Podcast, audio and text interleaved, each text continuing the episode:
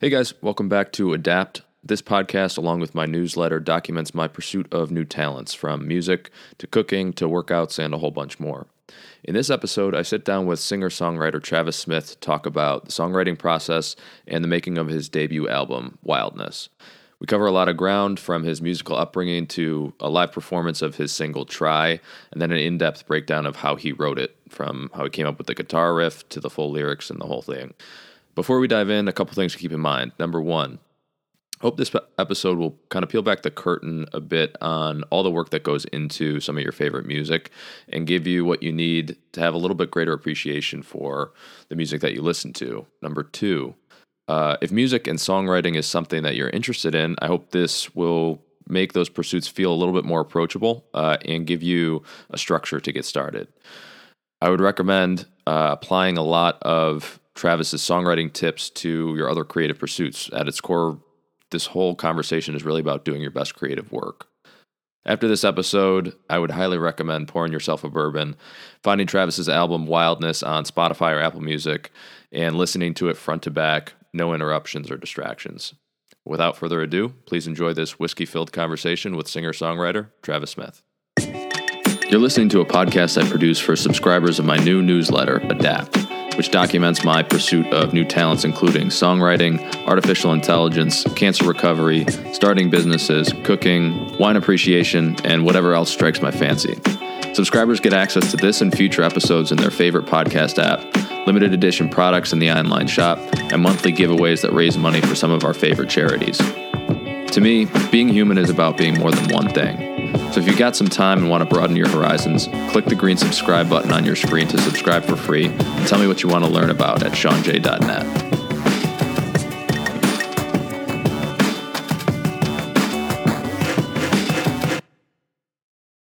All right, so I'm sitting here sipping whiskey virtually with our boy Travis. Trav, we're going to talk about some songwriting today. How do you feel about that? I feel great about that. Very Good. excited. What are you What are you sipping on over there? Uh, I have some Knob Creek, some stimulus money Knob Creek. Got yourself a big old bottle of it, huh? Yep. Yeah. Yeah. enough to hopefully last me another six weeks or so, but we'll see. How's how's that? You think you're going to last a full six weeks? It's not at this pace, no. no, no. This was this was intended start. to last a lot longer, but yeah. Uh, when I'm in my apartment for 24 hours a day, and it's just sitting in my counter looking at me, it's uh, hard to hard exactly to clear of it. It's just whispering to you, yeah, Travis, all day long. Uh huh. Long. Yep. Well, thanks for taking the time. I mean, you're one of the few people. You're very nonchalant about this, and you don't really talk about it much. But you're one of the few people that I know that has written and produced an album, a legit music album. You don't really talk about that much, but it's kind of a big deal. So I wanted to kind of talk about the songwriting process with you because, you know, I think that's something obviously you're super talented at. And it's something that I'm kind of interested in terms of just as a fan of music, how this all comes together. So I guess I wanted to just kick it off by asking how did you get into songwriting and, and what do you love about it? I got into I mean, I don't ever remember a point where I didn't like songs, even back going back to like when I was learning to play saxophone in elementary school, like fourth grade, fourth or fifth grade, I remember going over to like my one of my friends' houses with my saxophone and trying to like write songs with him. And that was that was as far back as I can remember trying to like actually create music but it's always been like our our house always had music playing in it growing up so it was just kind of always something that was around and never something i questioned i think i always wanted to create like so going back to the saxophone thing i remember when i started playing saxophone my dad bought me a charlie parker cd as like a all right, if you're going to play saxophone, you have to know who Charlie Parker is type thing. And that kind of set me up with this mindset my whole life of like, I guess what the potential was. It wasn't just like I'm playing saxophone and I'm playing, learning whatever sheet music my teacher is putting in front of me. It was like, I'm learning that, but I have in the back of my mind, like, here's the king of this. And that was really cool for me. And I think that was a big motivator, like going into a few years later when I started getting into the actual songwriters, like the Bob Dylan's and any bands that I liked. I was I grew up on the Beatles, so when I started diving into that stuff a little more, it was always in the back of my mind that like I could do this. And that's just kind of I, I don't ever remember a period of time where that wasn't in my head as a possibility. So I, I just kind of ran with that and I liked I don't write I never wrote very often and I still don't write very often but it's a, always I'm always trying and I'm always thinking about it which is it's kind of a cool I I like that it's a part of my life. I've never like I guess I've never questioned that it's always been there. Like this is always yeah. well yeah and it strikes me like I played sax when I was in elementary school too but I think what strikes me is different about you is, you know, from the get go, it sounds like you were looking at learning an instrument not just to play somebody else's music, but to ultimately be able to play your own music. Yeah, I think that's probably a fair assessment of it. Like I said, I grew up on the Beatles, so I always grew up on the Beatles. But then when I was a kid, I knew John, Paul, George, Ringo. Almost forgot his name there for a sec. Um, uh, yeah, I knew all those guys, and I knew that I maybe didn't understand the full process of it, but I knew that they created that and that they were like the best at that. So it always was in my head to like, I thought that was really cool. I want to kind of do that. And I would, I, yeah, I never really got into like poetry or anything like that at a young age, but I remembered writing like the first song I ever recorded was an instrumental guitar guitar song. I'm pretty sure it was just like five and a half minutes of me like soloing on a mandolin over an acoustic guitar lick that I liked. but it was uh yeah, it's always just been and I was in a like a punk band with some buddies in high school that I so we were we were creating then too. I wasn't the main writer there, but we were always creating and I always liked that whole process of like and now I always knew that it was possible to create the music. That just was always something that really interested me.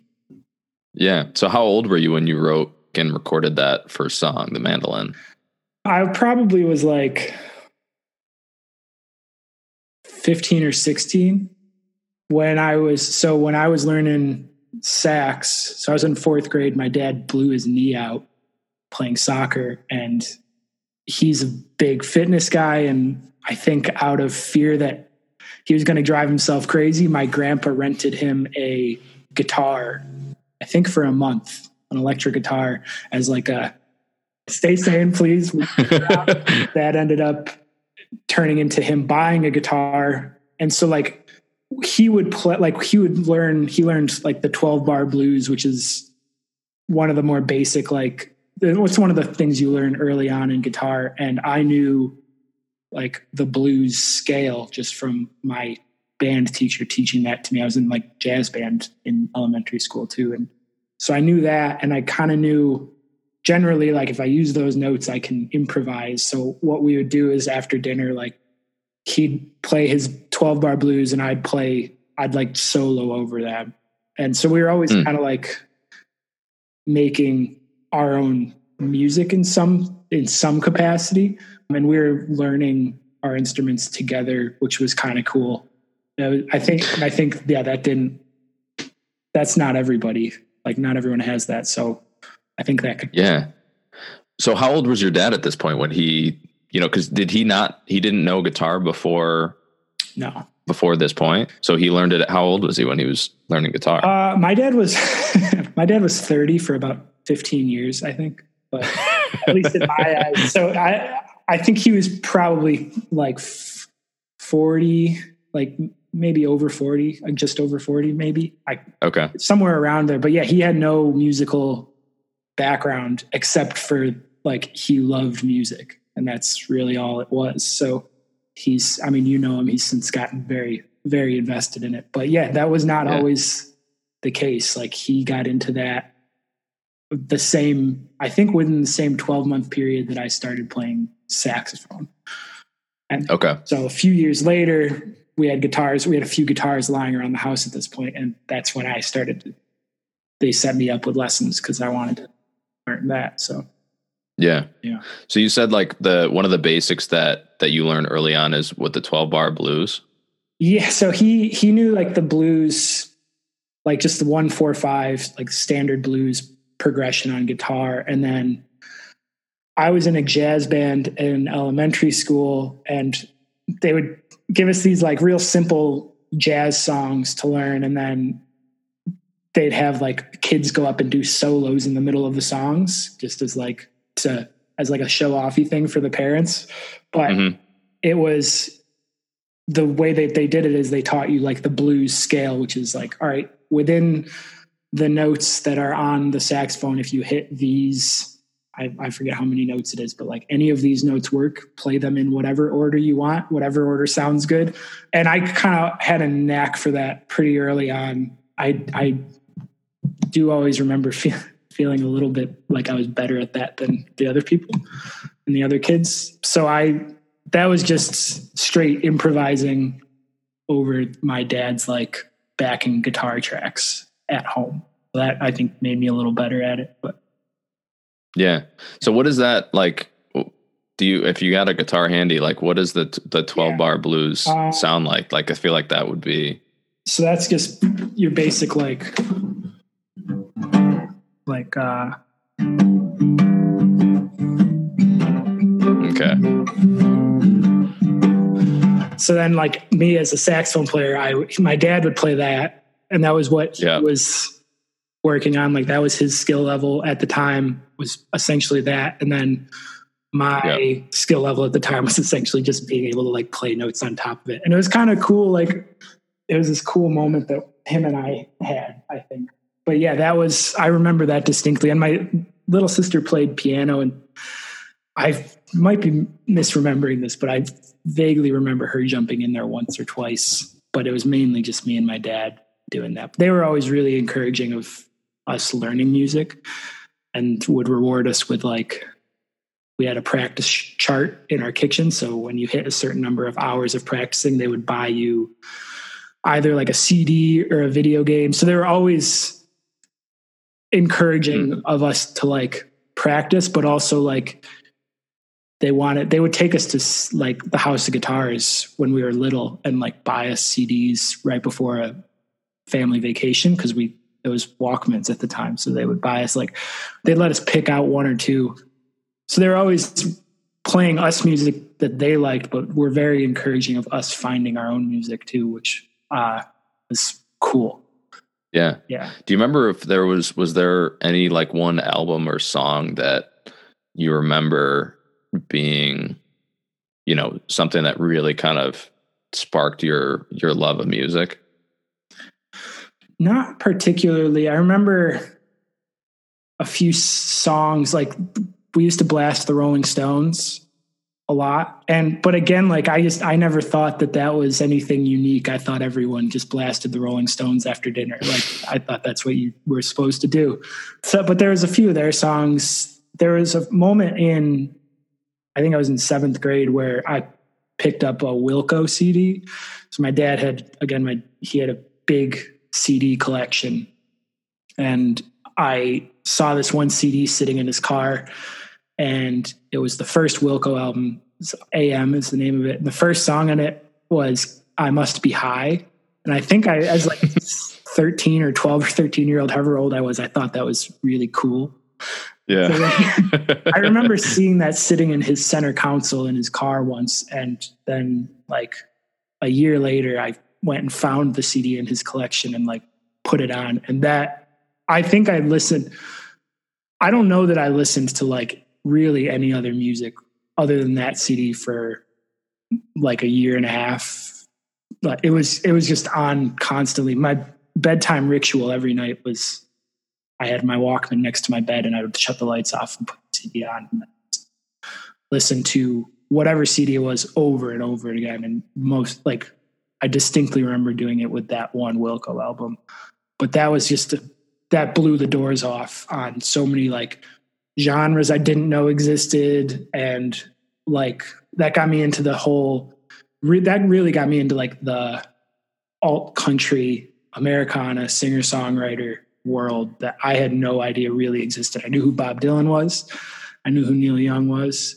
Beyond that, I didn't really know much. And those guys are so prolific that it's like it's it's almost hard to they kind of stand alone, but being able to see like this is a whole world of hundreds and hundreds and hundreds of artists that just write songs and they're all great songs was really cool to me. And for some reason i just gravitated towards that and then just progressed onwards from there. But i do remember that album being like distinct. The wilco album. Yeah. yeah. Yeah.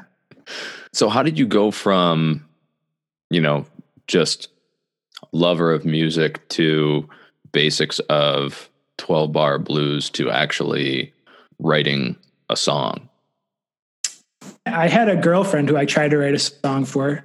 I don't think it was very good because we broke up shortly after but no i i don't really remember. I remember when i went to college my grandparents got me a mac as my like going away to college present and the mac had GarageBand on there. And so okay. and I had also been playing in that band in high, like that punk band in high school for a few years. So all of a sudden now I'm at college. I'm on my own. I'm not in a band anymore. I don't necessarily have that outlet. So it's just me. That's where I really like those four years is where I really learned to play and sound good on my own.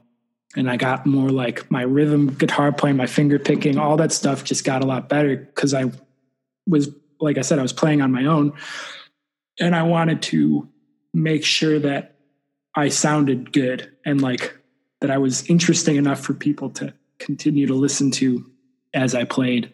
So those years were the really like defining years for my music and my style. Yeah. So in college, like, what do you think made you gravitate towards songwriting? Was it just like the creative outlet or, or the love of the music or? I think it was both. I was getting in, uh, like, I got into some of the bands that I still listen to today when I was in college. So I remember freshman year, like, so it was 2008. So that year, like, the first Bon Iver record came out, came out, the first Fleet Foxes record came out. I had dove way deeper into the Wilco catalog. There was a guy, M. Ward, who put an album out. That one really resonated with me just because it was like I had never heard anything like that. It was very like spacey and reverby. And I just I realized how much potential was there in just being able to write a song and like build it up. Like before you even get production involved, you can write a song that's like a stripped back version of the actual produced version of the song and it can like be really moving and and cool. And i yeah i, I think so. I, those were the bands i was gravitating towards was the ones that were writing really good songs. And so i wanted to be like them and kind of like follow their steps. So that's really where that so like, came from. yeah so if you you know what is your what does your songwriting process look like right now? So you kind of you mentioned write and put together a stripped down version of a song? How, where does an idea for a song come from and like how does that come together? It's almost always just from like noodling around on the guitar. Um, hmm. so it's I, I some people will write lyrics and then put them over top of music. I don't find that that works for me. So for me it's literally just sitting there strumming guitar and then I'm usually not looking to write a song. Like the songs that I have written usually involve me like running to go grab a pad and pen because I'm realizing like, okay, it's coming. Something's, Something's happening. happening here. So a few of those songs on that album, I wrote uh, the ones from Wildness that I wrote in college were already gone, drinking, temporary. I wrote those three in like a very quick period of time. And then all three of them were written very quickly individually. And then end of senior year, I, I wrote St. Patrick's Day. Those so those four came from my college years, and the process for those was all very like quickly, oh, it's happening. Like, let me yeah jot this down. So is it almost kind of just like you're you're riffing on the guitar and Yeah. then it starts Yeah. coming together and you're almost just like trying not to get in the way. Right. So exactly when I was writing, when I wrote Already Gone, I was on a family vacation. I was down in the Finger Lakes, which is referenced Yeah. in the song there. And Yeah. I was sitting in my bedroom of like the the like lake house that we rented and I was trying to learn a Bob Dylan song. I was trying to learn Mama You've Been on My Mind. And he goes in that he goes from like a C to an E7 chord. And that was something I hadn't I don't know if I'd heard it before or whatever but for whatever reason in this day it caught my ear. So I was like I want I wonder what that is. And I figured it out. And then I was like, oh, that's cool. And then I just started like finger picking. And then it like I mean it probably from that moment to when the song was finished was probably like a 20 minute period, Wow. which is which makes it really hard to talk about like what my process is, I guess, because there's a lot of them are just like flashes and you kind of just have to be ready to take it down. Yeah, hang out to the range. Right. Yeah, exactly. Yeah, well, it seems like so much of the process, like a big part of the process, is just kind of like setting the table. You know, Yeah. just just showing up, Yeah. picking at ma- you know picking up the guitar and and then just waiting until something happens. Right. Yeah. It's not for a few years there. I like after this album came out and I was starting to think about like, I got to do another one now. There's a few years where I was like, I think I was just trying to be too, I was trying to do too much where I was like, I, I just was like, I've done one, like the second one's going to be even better now. And like, I don't think I allowed myself those moments of just like, just writing a song just to have written the song, which is why, or which is how a lot of those first songs on that first album came together was just for the sake of like, I liked the process of it and I wanted to do it. Once that pressure kind of came in of like, I want to do this again and it's got to be better, then it was like, uh, that's not working out for me. And it took me a long time to kind of backpedal a little bit and reset myself to where I'm no longer doing that and I'm just trying to write again just for the sake of writing. Yeah, enjoy the process, kind of. Exactly. So I think it would be cool to, you know, if you were able to kind of like take us behind the scenes of one of the songs that was on the album wildness like if you could play play it for us and then kind of like walk us through what was the process like how did that come together Sure. from like what were what were you doing at the time or how did you kind of piece together what was started as nothing and then ended up being this Yeah. you know All right. really catchy jam Yeah, I can do I can do try. I like playing try. i love that jam Yeah, we'll do try. Just play it through. Yeah play it through and then and then we can talk about it afterwards. Did You Hear that? yeah. There's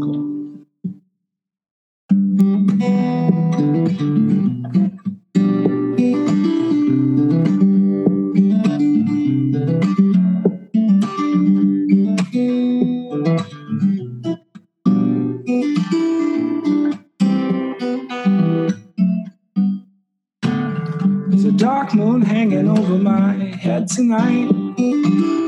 It's pulling the tides. It's blinding my eyes, and I can't sleep. At least not well.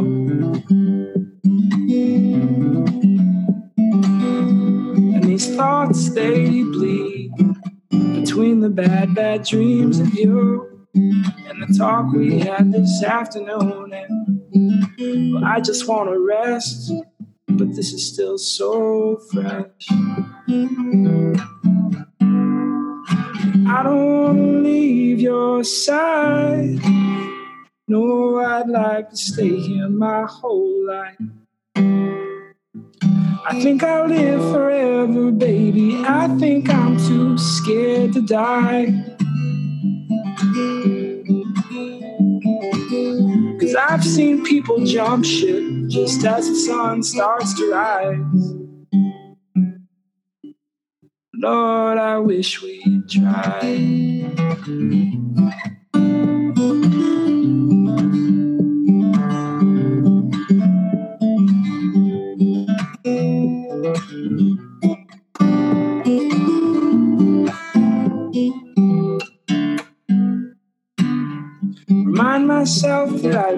Here before and why I've locked those doors, why I never go there anymore.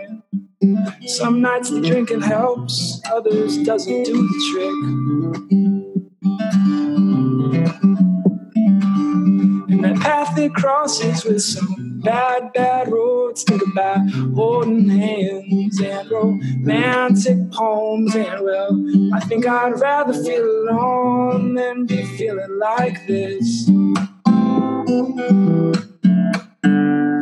Cause I don't wanna leave your side.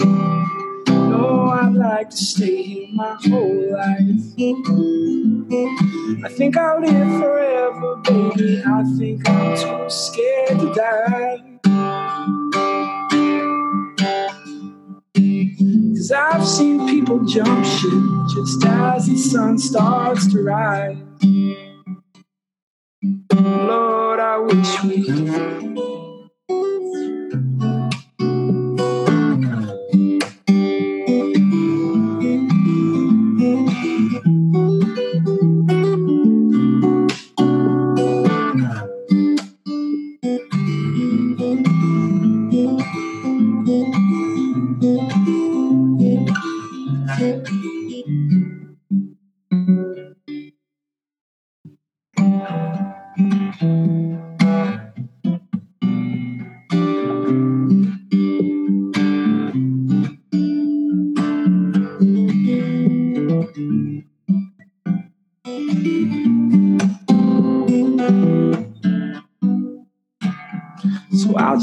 here and watch you clear the floor and watch you pack up your things and watch you walk out the door and watch you walk away from everything. And I don't understand anymore. Cause I don't wanna leave your side. No, I'd like to stay here my whole life. I think I'll live forever, baby. I think I'm too scared to die. Cause I've seen people jump ship.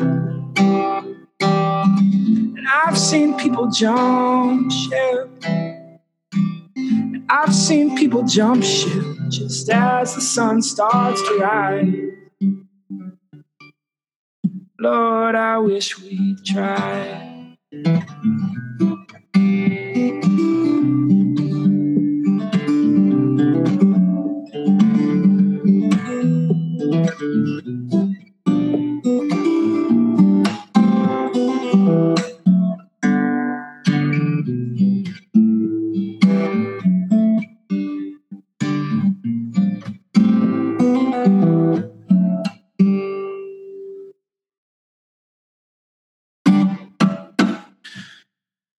got to tell you, pal, just sitting here sipping a scotch, listening to that song is one of the more more enjoyable things I've done in a long time. Uh, yeah, I'm happy to do that over webcam. um, yeah, no, that one was a fun one to write. That one's a fun one to play too. So as far as like the process, when I had two separate, I had this guitar lick, right?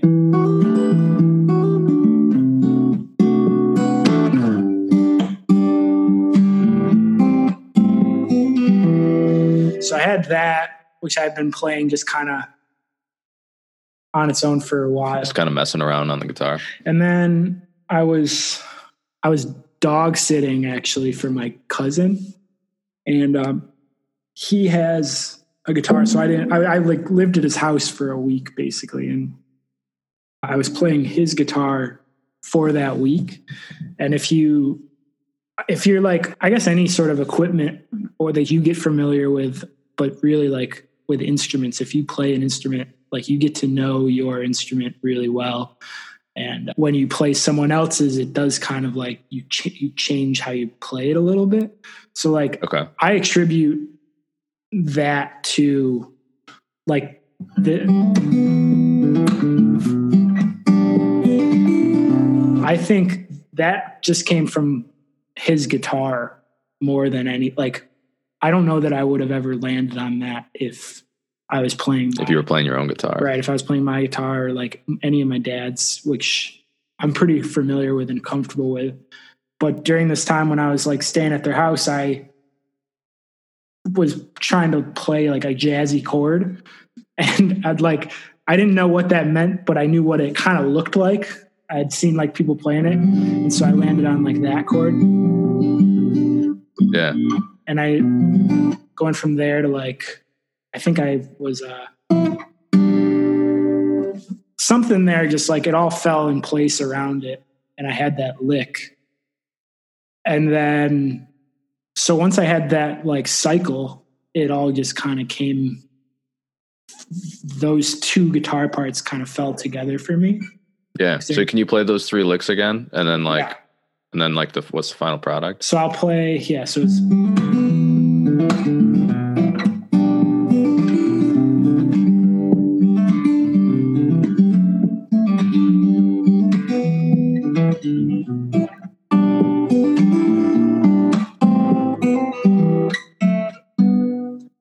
So that was the dog sitting lick. Yeah. The other lick was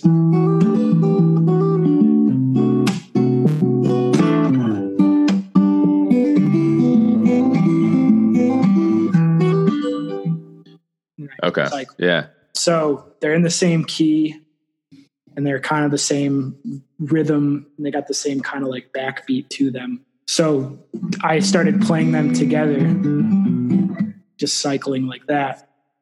And then so that that was built and for me like that was the foundation I needed to start doing the lyrics. I was excited enough about like all those guitar parts. I was like, this is super cool. That's probably the coolest lick I've come up with ever. Uh, so really, it's really fucking catchy, man. it's it's I uh, don't toot my horn very often, but that one's I I will sit there and play that for hours um, yeah. and not stop. So so lyrically, where I was, I wrote the three verses first. So the song is like verse, chorus, verse, chorus.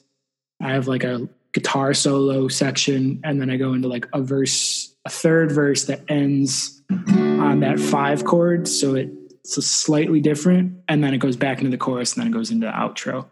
So it's a pretty standard song structure. I didn't think it needed much more than that, and it was just like, all right, let's write some words. And a lot of the time, I guess I start is just like spit something out and see what if it's cool or not. Yeah. And I remember it was like I was like, "There's a dark moon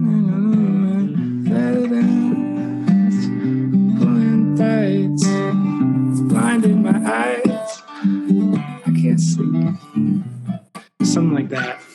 Yeah. And then once you have that, then you can kind of pull that off of like you can put it onto a page, I guess, and then break it out kind of by rhythm and just write to like that sort of rhythm.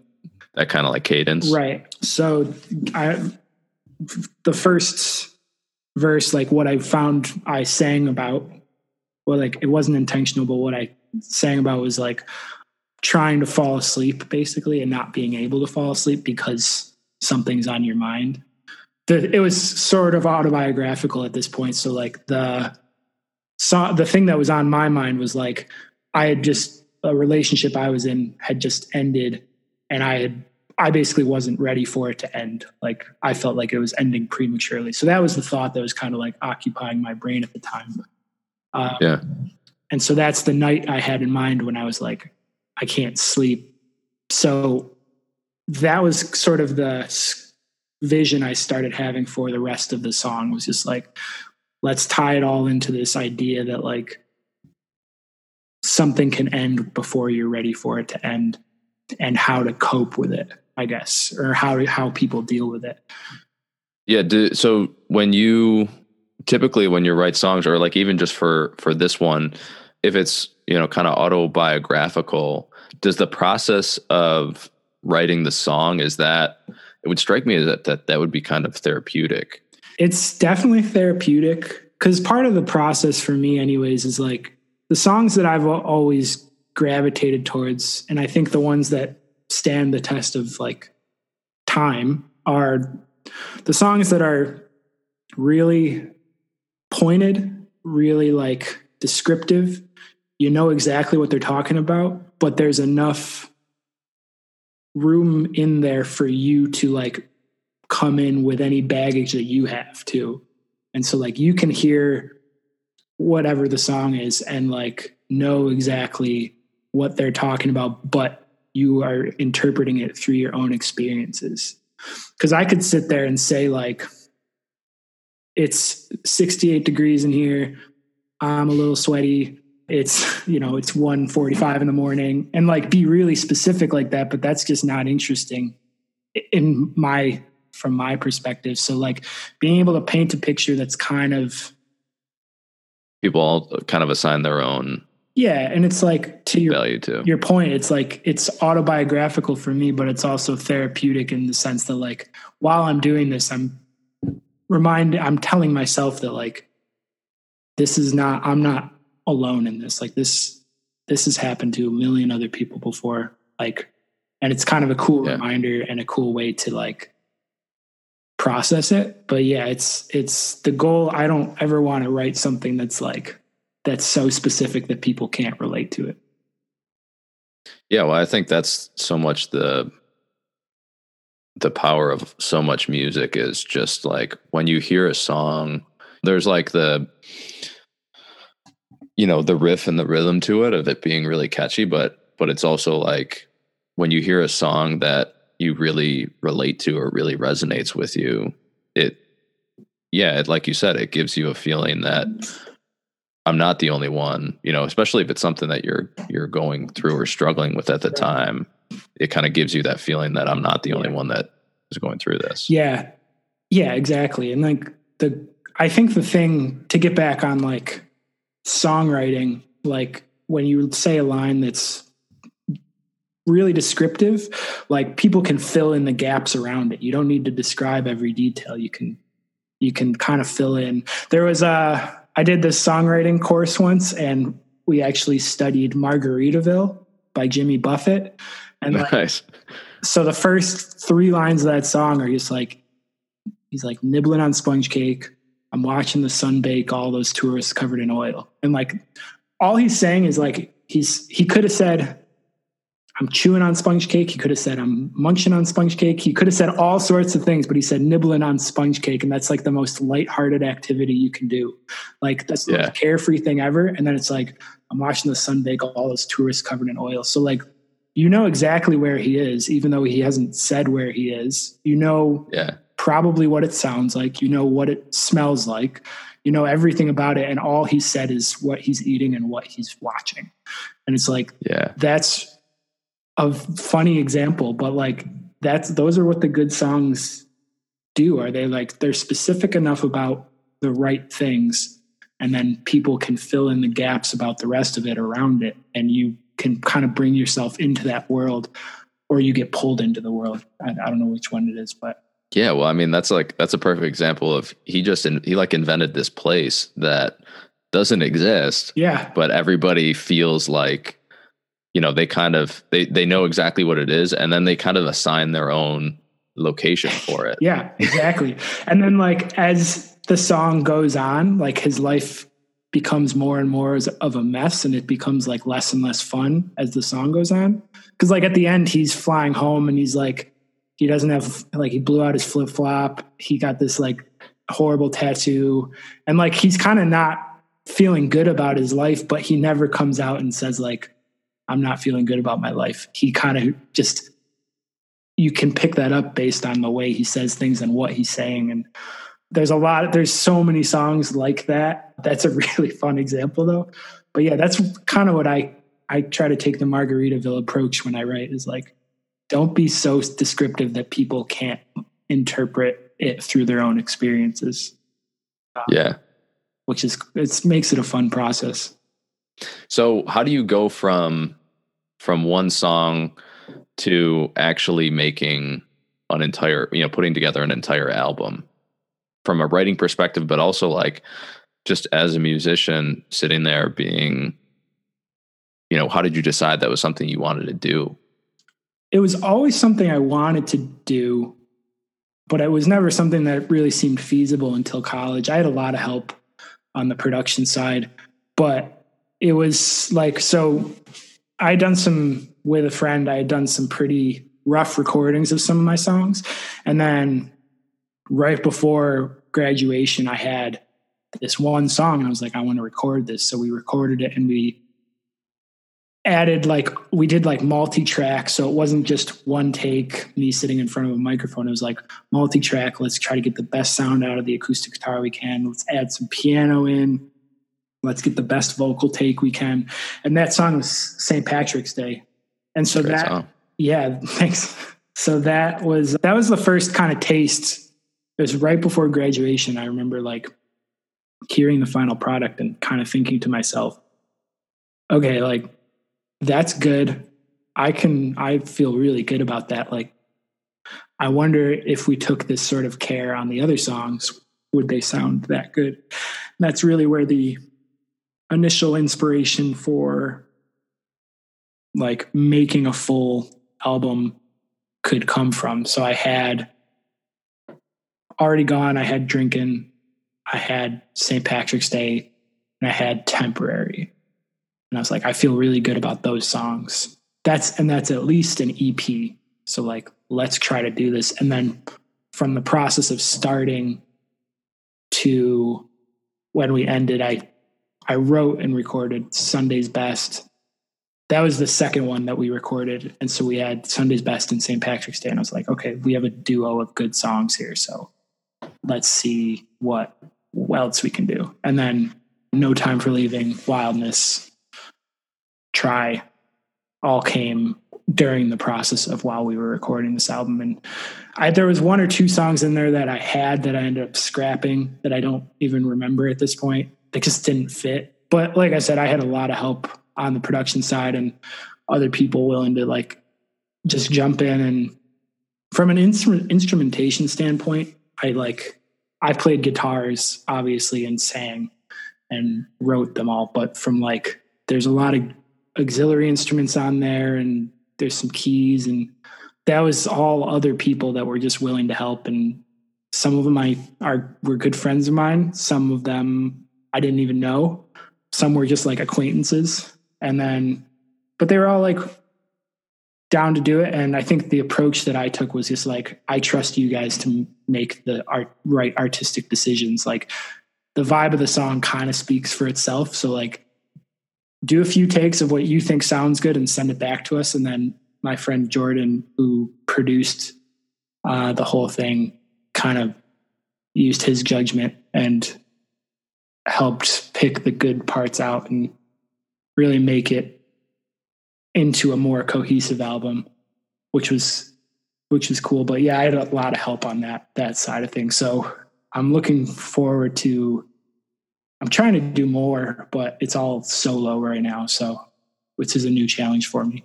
But it's it's been interesting. Yeah. So you said it was something that you always wanted to do, but didn't really seem feasible. What what kind of changed? What made it all of a sudden seem feasible? Was it recording that first song or? Uh, it was recording the first song, but also realizing like, so I was at a, I was at Fredonia, which is, there's, it's basically like liberal arts state school and they had nice studios there. And I had a friend who was willing to like help me record some of them. And that was really the game changer for me was this like kind of like you see these pictures of like the Rolling Stones or John Mayer, whoever it is in these like top line, top tier studios recording. And it just seems so far in the realm of like fantasy that it's it's hard to touch. But then when you realize like, oh, you don't need that. You can do these recordings in a quiet room in your house with the right gear. You can do these recordings. You can rent a studio. You can rent an engineer. Like if you have some money to spend, you can you can really make this work or make it happen rather. So that's really where it kind of started to come into play. Now I had no money. I had like no studio, but I had a friend who helped like open the door for me to realize like this is a possibility. We don't need like the big fancy studio world to to help make this happen. And there was a little bit of uh I remember one of my one of my friends who I was living with at the time, Mike Mike Cleaver. He said, Yeah, uh, Cleve. yeah, Cleve said we were talking about something different, but he said if you if you want to do something, there's always a way to do it, and that was like kind of cool to me. It was a cool, words, Cleve. yeah, so it was a cool perspective. We were talking about something completely different, but I remember that was that like stuck in my mind where I was just like, I want to do this. Like, why shouldn't I do it? I've always wanted to. So like, it's one of my, like I kind of said earlier, like I don't really, I don't really brag too much, but I tell people I'm on Spotify all the time. you got to. yeah yeah it's it's pretty easy to get on there but like i i'm i'm pretty proud of it and like it was really cool seeing when we did like the cd release show and we had a lot of family members there and friends there and they all had like my shirts on and that was just kind of a cool feeling for me and it's i'm not gonna if it's just me on this planet and it's just me recording just for the sake of me like yeah that's fun but it's more fun to record something share it with someone and have them like listen and then listen again and be like Yeah. this is cool you did a good job like that's really rewarding for me so i, I like that feeling a lot Yeah. Well, I was talking to one of our friends, John, the other like couple weeks ago, and he was. I I told him that I was going to sit down with you, and and he was like, "Oh man, I was just listening to Wildness the other day. That album still slaps, man." yeah i think he sent me a text with almost the same thing he said and him and i don't really text he just sent me a text that was like hey man wildness slaps it's like cool it does. He ain't lying. Th- uh, yeah, thanks, man. No, it's it was a fun process to like write it, and I'm really happy with it. I, some people tell me it's sad. I don't think it's that sad. I, I like it a lot. that sense. So Yeah. So how did you end up? What? How did you decide on naming the album Wildness? Obviously, it's one of the songs, but what was kind of your thought process in terms of naming it? um, that just kind of like I I went on a few different. There's a few different titles I had. At one point, it was "No Time for Leaving," which is one of the other tracks in the album. But then I went on a vacation with my family up to the Adirondacks, and where we spent a lot of time and like I remember leaving the mountains and not really have like not really wanting to go back to suburban cubicle life and yeah. so I had this I, I got home and that night I was like I was like I don't really want to be here. So as I did is I watched a documentary. I want to say it was a Ken Burn Ken Burns documentary, but it was like I could be wrong in that, but it was about the nat, the national parks. Okay. And so, and like the origin of the national parks, and they talk about John Muir a lot.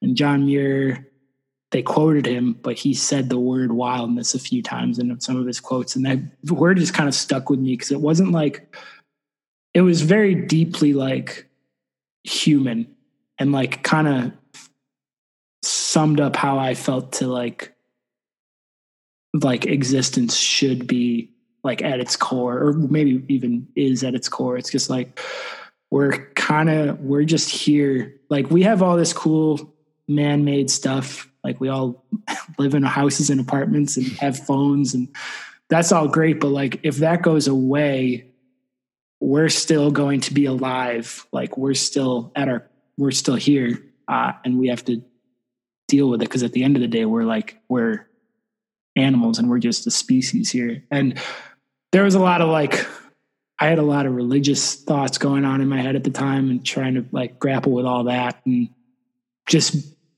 the whole concept of the universe and nature whatever you want to call it like being the one true thing that like you can't really disagree with kind of latched on to me and I so I wrote that song again pretty quickly. I was trying to write a song like I was trying to write like a Jack Johnson type song and came out with that, which is not really too much Jack Johnson, but like that was me just trying to write like a simple song that summed up like how I felt and I think I did it. Uh, yeah. Well, what I love about that it is it's just I think you're right. It is just like strip away all the frills, bare essentials mm-hmm. at at the core of it. We're wild animals. Right. And I think there's something really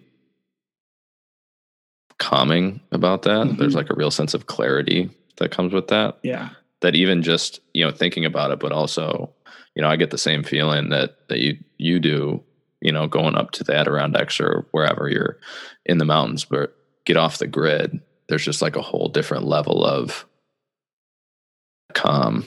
Yeah. That you have. Yeah, it's and it's I was never like a very religious person, but I always like grappled with that idea and then for whatever reason, I remember driving home from that particular trip. I was in my car, like me and my sisters drove separately, and my parent than my parents. So like we were all in my car, and I just remember we had the windows rolled down, and it was a sunny day, and it was just kind of like this is it. Like this is all I care about. Really, is like you know going back to the religion thing because that was a big part of it for me. I was just like, I never really got behind the idea that there was like a God or anything like that. Uh, at least in my young adult life, I never could really, I found myself distancing from that a little bit. And then sure. I had this kind of moment where I was like, like, I don't have to believe in that stuff, but I do believe in like that I came from something bigger than myself and I'm going when I die, I'm going to go back to something bigger than myself. And that part can still be true. And you don't have to believe any of the, that other stuff. Like, so that's how I kind of reconciled my personal beliefs with like the rest of the world is just kind of like, yeah, it's, it's, I get where that's all coming from. It didn't work for me. So I found my own way to like have some bigger purpose or higher power or whatever you want to say. Yeah. So that was an important that I know it's a quick song and it kind of it's this I think it's the shortest song on the album, but like it's that was an important one to me, I think. Yeah. Yeah. Do you have a, a favorite lyric or a favorite riff on the album? My favorite riff I played for you already. That's a good one. I like that one. Favorite lyric. I have a few that I like a lot. No Time for Leaving was like an important one for me because I was struggling with like I wanted to leave my hometown, but I felt I felt like I was being like guilted a little bit into not leaving mm-hmm. by specifically my parents, but a lot of people that were living in in the area. And so that song was an important one for me. I'm trying to think if there's like a lyric on there. Yeah, I think I said something. Along, that was more of like a letter to the people that wanted me to stay. Whereas it's like, I think there was a line I said, "Please don't think that I won't be back." It ain't like that, you know. And that was yeah. like just very, very true. So that one sticks out to me. Yeah. Yeah, and Try, I think, also has probably my favorite lyric where I say, I've seen people jump ship just as the sun's about to rise. I was pretty proud yeah, of that. that's a great lyric. So that chorus, I had, I was part of a group, me and a group of friends, we would call each other like every week and just kind of throw lyrics out there or like whatever we were working on. But we would, for me, it was always lyrics. It was a small group. And I put out I, this was before the song was in existence. So I put out, I don't want to leave your side. I'd like to be here my whole life. I think I'll live forever, baby. I think I'm too scared to die. And that was it. Like that's what I put out. And that was all I had at the time. And I liked the juxtaposition that like, or like flipping the whole living forever thing on its side a little bit and looking at it from a different yeah. angle of being like, if you don't take any risks, if you don't take chances, like, is that really a life worth living? So, like, immortality becomes kind of unappealing at that point. So I was I yeah. liked that and like the feedback I got from one of the guys in that group who was typically pretty analytical and critical. He's he was like I he's like I didn't like it and then you sang the last line and I liked the last line and that made me like the rest of it. I was like, cool. so when I was right. after I wrote the three verses to that song, I kind of plugged in like I don't want to leave your side. It's like that kind of works, but I needed like the knot at the end to tie it all together cuz like it those lines and the verses didn't really fit, but that one line of like I remember toying with a little bit. I had like I've seen people go crazy just as the sun's about to rise. I had one other one, but ultimately, like the one I decided to go with was I've seen people jump ship just as the sun's about to rise, and I that one just like s- sticks with me. I think that one's a yeah one of the ones I'm more proud of. Yeah, yeah. no, it's a great one. Very true too. yeah, that's a good one. Uh, thanks. So, if somebody was interested in, like, they wanted to write a song, what do you think is like the minimum kind of skill set, the baseline, the the kind of least amount of skill you have to have in order to write a song? I mean, I don't want to be like a hippie here, but like just being a person is all you need to be. You just need to be like truthful from a lyrical standpoint, anyways. Just be like truthful, and you can. I mean, anyone can sit down and write a poem whether or not the poem's any good is up for interpretation but like really you're you're your own audience so if you're proud of it then that's really all that you can hope for and today you really don't need anything else beyond that because we have you can get pretty a lot of recording softwares for free and a lot of those softwares have built-in drum beats and chord progressions and things like that that you can just kind of play with. The barrier for entry is very, very low, which is kind of cool. If you want to make it better, I think you have to step back and like look at things from outside of your own perspective. So you have to look at how is the listener going to feel when I say this or how is is this interesting for someone else to hear?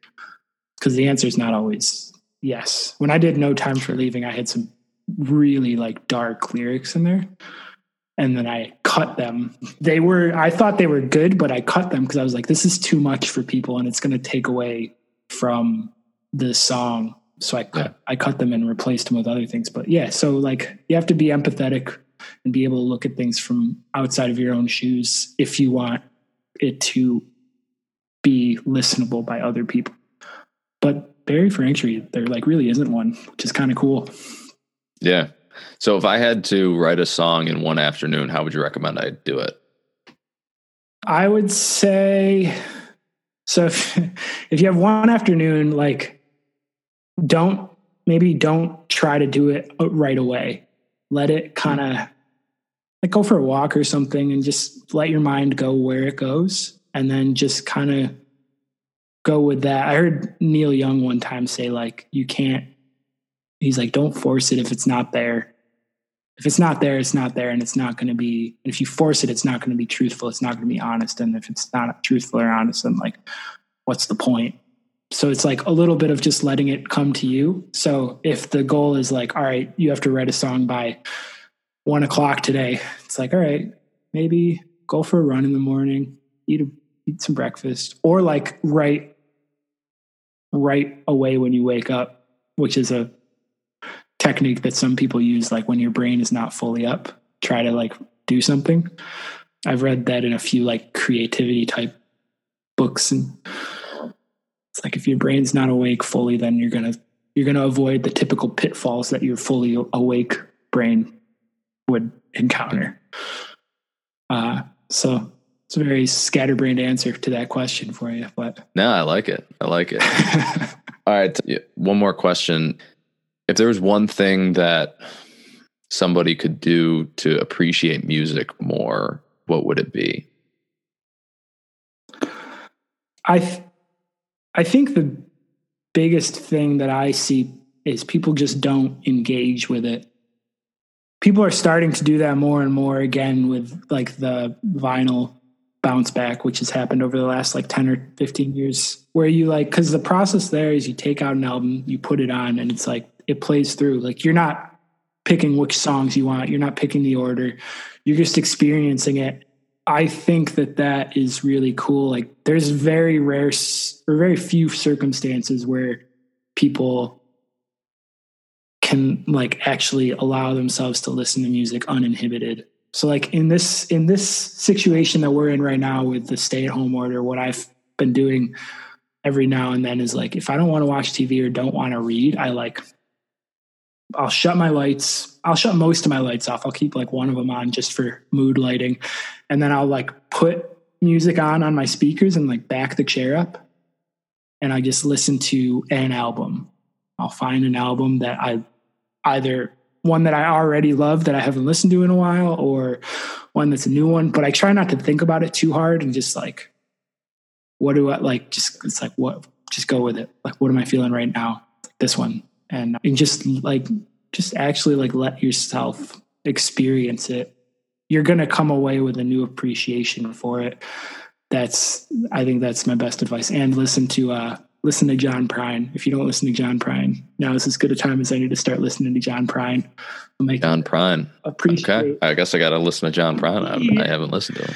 Uh, yeah, yeah, he's great. He just just passed away, which is why I say it's as good a time as any. But he's uh, he'll make you feel good about being a person, make you feel good about being alive. Yeah, he can make you. I heard. I think it was Jason Isbell said this. He can make you laugh and cry in the same song. It's like yeah. So he's a good combo. Yeah. Listen to him or listen to whatever else you want, but just listen, I guess is the best advice there. Yeah. Well, I think that listening to music as like a standalone activity is so underrated. I feel like so mm-hmm. many people do it, you know, as like a secondary thing of I listen to music when I work out or when I'm driving or but just doing nothing else but listening to music. Yeah.